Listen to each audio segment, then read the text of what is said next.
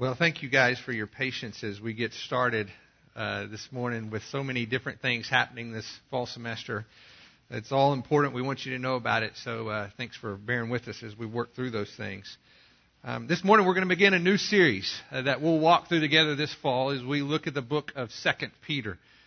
As we get started, I want to give you a little bit of insight as to why we are doing this series, and for that matter, why we do any series here at Melonie Park Church the main thing I want you to know is that when we start something new, it's based on the conviction that this is where God wants us to go. It is our response to what we see as God's initiative or His intention for this body of believers at this point in time. And that conviction is based upon the, the biblical understanding of God calling individual people to a specific body to carry out a unique purpose within that body of believers. That's why we don't follow any certain curriculum on a Sunday morning like this. Uh, that's why we don't try to do a lot of things that other churches may be doing because we're asking ourselves, what does God want of us? And to be honest with you, I pray that every church is asking that very same question. You see, 2 Peter has a message that I believe we cannot afford to miss as you will notice all throughout our study here in the fall, uh, the context with which, within which Peter writes this letter, in many ways, is very much like our own. His message, inspired by the Holy Spirit, is intended to be a wake up call for the church. It's a call to spiritual growth and a culture of compromise. And for that reason, I think it is a very relevant topic in our world today.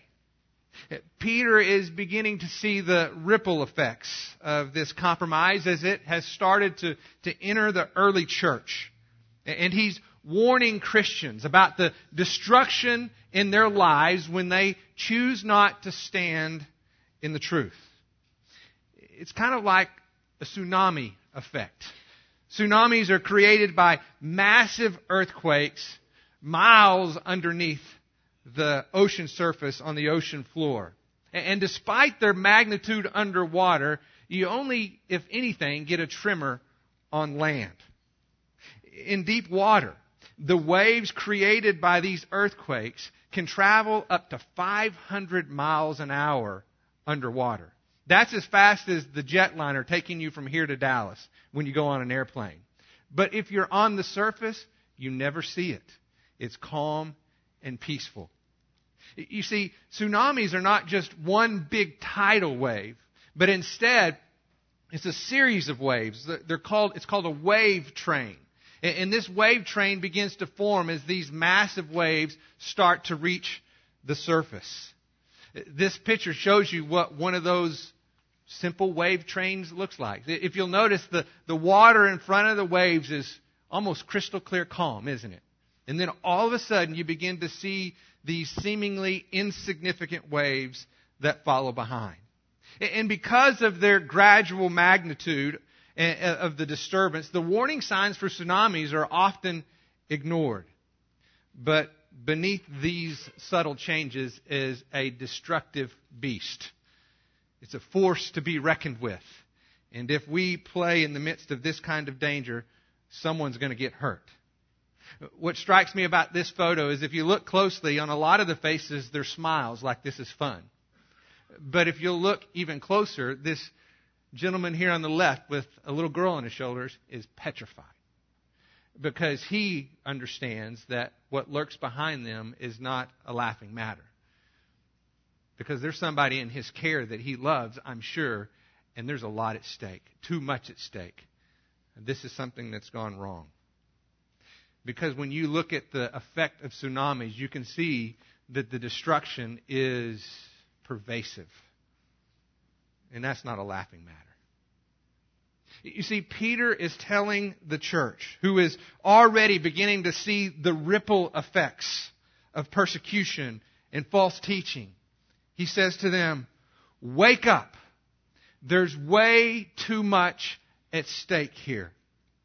There is a wave of destruction that is headed to your life if you don't take the warning signs seriously and establish a strong stand in the truth. See, we, you and I, cannot afford to turn a blind eye to the seemingly insignificant waves that are hitting the shore of our society. The church in America, the church here in, in Lubbock, Texas, needs a wake up call, just like the early church that Peter wrote this letter to. There's too much at stake. The light of our message is a beacon of hope and must not be veiled behind the shadow of compromise. Just look around you. Take a look at the faces that are around you and tell yourself, remind yourself, there's too much at stake here. We need to watch the warning signs and pay attention to the message, especially the one we will look at together this fall. It's that important. Let me pray for our time together. God, as we begin uh, looking at what I believe to be a very relevant, significant study together in 2 Peter, I pray that you will give us eyes to see and ears to hear. As we prayed together as a staff this morning, it is so easy in our world to live within our society and in some ways to become dull to the reality of things that are happening around us that are of eternal significance. So I pray, Father, that the truth of your word would open our eyes to see things that maybe we're missing and to be awakened as a church of Jesus Christ to the call that you have given us to be a light to the world. And may that light never be hidden behind the veil of compromise. Give us that sight this morning. We pray this in your name. Amen. Well, I want to take a minute as we get started to reintroduce you to the author of this letter. Peter was one of the first disciples called by Jesus. We remember that account in Mark's gospel as he and his brother Andrew were out fishing on the Sea of Galilee. They weren't fishing because they wanted to. They were fishing because they had to. It was their job. Mark's gospel tells us that after meeting these two brothers for the first time, Jesus said to them, Follow me, and I will make you fishers of men the text says that they immediately left their nets and followed him. This is amazing to me that they left their jobs, their livelihood, to follow a stranger. But as we've gotten to know Peter through the Gospels, we know that this is just the way he works. He's kind of compulsive like that, isn't he, at times? Because as we recall, we remember that he was the first one to step out of the boat and actually walk on water. He was the first one to answer Jesus' question and declare with conviction, You are the Christ, the Son of the living God. He, he was the first in line and only one of three disciples who witnessed the transfiguration of Jesus. He, he was bold in his faith and, and a leader among the disciples. But he wasn't perfect. He also denied the Messiah he was so quick to follow in order to preserve his own life. He was the first to separate himself from the common Christians in order to preserve his reputation as a good Jewish man. Bottom line, he was just a man, just like you and I, who was learning to follow Jesus. There were times that he got it right, but there were times that that he failed miserably. But one thing for sure, as you examine the life of Peter, you will recognize that he was always in the game. He was not one to watch from the sidelines. He learned to follow Christ by living the life of a disciple. And as time went on, his, his faith and character became the rock upon which the church was built as you read Acts, you, you will see for yourselves how it was Peter and his bold proclamation at Pentecost that, that started the avalanche of witnesses that would then go out and spread the good news of Jesus Christ to the othermost parts of the world. It was Peter's declaration of our freedom in Christ that swung the doors wide open for both Jew and Gentile to come to know the forgiveness from sin through faith alone in Christ alone. You see, those erratic emotions that we often attribute to Peter had settled into a steady resolve and an uncompromising message of hope in Jesus Christ. And now, after almost 40 years of following Christ, a lifetime of, of preaching to and, and pastoring the people of God, Peter knew that his time on earth was coming to a close. When he puts pen to paper and writes this second letter of Peter, he has a strong conviction that these will be his final words. And so, under the inspiration of the Holy Spirit, he chooses his words carefully as he writes what he believes to be a farewell message. The waves of change are beginning to surface. And Peter is writing to equip the church for what is to come. You see, up to this point, the, the Roman Empire had adopted a policy of religious tolerance. As long as you paid your taxes and gave homage to the emperor, you could basically do whatever you wanted to do. The Roman authorities saw Christians or Christianity as just another sect of the Jews. And so all that religious liberty that they gave to the Jewish community to practice their religion was also given likewise to the Christians. And the Jews hated this connection because Christians disturbed their peace at all costs philosophy. You see, by and large, Jews were not interested in new converts or proclaiming a message to other people. For the most part, they isolated themselves from society and they did whatever they could do to keep themselves and their private religious duty to themselves.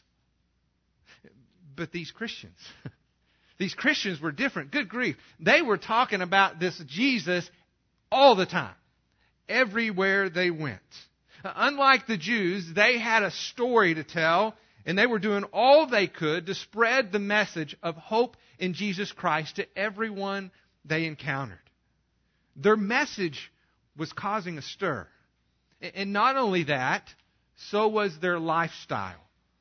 You see, in Roman society, conformity was the key to a trouble free life. But Christians didn't always bow to the social norm. You see, because in Roman society, that society developed into an entertainment society. For example, each time that they would make a sacrifice to one of their pagan gods, they would gather everybody together after the sacrifice for a big party in that temple court. It was a big deal. Everybody came to this. It was a big time. Everyone was there, except for the Christians. Sometimes that celebration in the courtyard was like a tailgate party before the big game. The big game for the Romans was the gladiators. Men, usually criminals or slaves, who fought to the death against each other or other wild beasts. It was a major form of entertainment, and thousands of people would fill huge arenas, much like our football stadiums, to watch this bloodthirsty battle. Everyone was there, except for the Christians. And Christian Masons would not build temples to pagan gods. Christian tailors refused to build to make robes for heathen priests. In many ways, as you were a fully committed follower of Christ, you were in most cases divorced from most of the society and economic life of that time. And when you don't fall in line, you begin to stand out. And Christians increasingly became abhorred for their non-conformist view of life. And waves of persecution began to build. At the time when Peter writes this letter, it's about the mid to late 60s. Jesus had been crucified for almost 40 years now, and, and Peter finds himself in Rome in the middle of this melee. Nero was the Roman emperor, and the empire under his watch was spinning out of control. We know that a huge fire breaks out, and it burns in Rome for six days and six nights, destroying much of the city. The rumor is that, Rome, uh, that Nero set the fire himself in order to make way for a temple to be built in his honor. But it got out of hand. And so, in order to turn the attention from himself and the hatred that the people would have for him, he blamed those non compliant Christians. And that's when literally all hell broke loose. The first major persecution of Christians began to take place. And it was awful. People were crucified and burned at the stake. Christians soon became the sport of those gladiator games. They were sewn up in animal skins and then set out to see wild beasts devour them alive. Women were dragged behind wild bulls while these huge stadiums of people watched it as a form of entertainment. It was in this context that Peter writes his letter. He's certain, as a noted apostle and believer in Jesus Christ, that his death was imminent. Tradition has it that Peter was crucified upside down by his own request, so as not to be equated with the Savior he had given his life to serve. And even though I'm sure that this persecution was alarming to him, as you read his letter and look closely, you will see it was not his primary concern. Although Peter recognized the, the painful reality of what was happening outside the church, what concerned Peter the most is what was happening inside the church. As you might imagine, with such fierce opposition from the church, excuse me, from the culture, it, it, was easy and tempting to begin to loosen your grip on those Christian convictions that you once held so firmly. Oh, maybe we're, we're being old fashioned and we just need to loosen up a little bit. I mean, if we start to take this stuff too seriously, we're going to get killed. Literally. Maybe we should do just as the Romans do. You know, when in Rome, do as the Romans. And it's at this point that the enemy begins to get a foothold in the door of the church. And it's left wide open for false teachers. And like cockroaches, they begin to infiltrate the church. Their opposition from this society of tolerance toward an intolerant church only gave weight to their message. They said, look, you can't hold on to those outdated attitudes. We've moved past all that. After all, God has called us to be free, so live life. Loosen up. Have a little fun. We know from Peter's letter that these false teachers were influential. They had devoted, uh, had a devoted following of, of disciples who preached this message, and they professed to be Christians. They were young radicals trying to clear the traditional nonsense out of the church. They proclaimed to, to set Christianity free from the chains of unnecessary religious restrictions that were embarrassing to the church and, in fact, really unnecessary. The foundation of their argument was the teaching that judgment was just a, a manipulative way to get people to behave better. It, it was a fear tactic and an unnecessary one at that. They taught that Jesus wasn't coming back because he had already come. Everybody knew that. And, and not only that, he had come and accomplished everything that needed to be done. They argued that the life of Jesus introduced the grace of God, which ultimately canceled out any future judgment of God. And so don't feel guilty about enjoying the pleasures of life, they would tell you. Jesus wants you to be happy, so just do what makes you happy. Jude writes a letter at the same time as 2 Peter, and I believe describes these same false teachers. This is what he says For certain men, whose condemnation was written about long ago, have secretly slipped in among you. They are godless men who change the grace of God into a license for immorality and deny Jesus Christ, our only sovereign and Lord. As we will see, Peter will write of these same teachers and tell us that they promise freedom while they themselves are slaves of corruption they are promoting the idea that grace gives you the liberty to do what you want, and forgiveness gives you the freedom to indulge in those desires.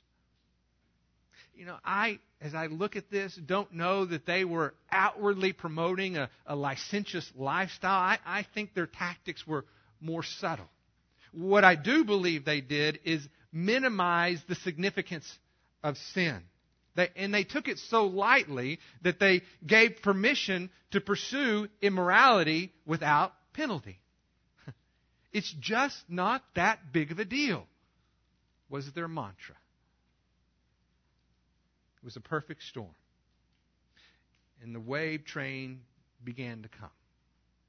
Listen to the progression of wave after wave. A culture of tolerance becomes increasingly intolerant of nonconformist Christianity.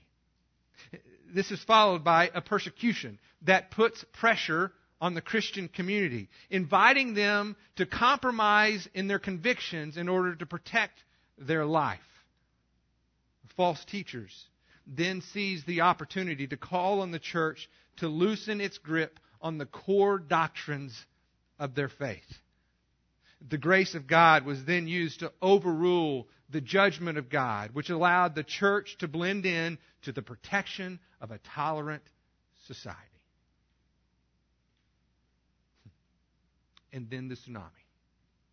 The church loses its distinction. The message of the gospel is silenced. And the name of Christ is no longer exalted in the lives of his people. As Tom might suggest, we lose our vision and become blind to the cause of Christ.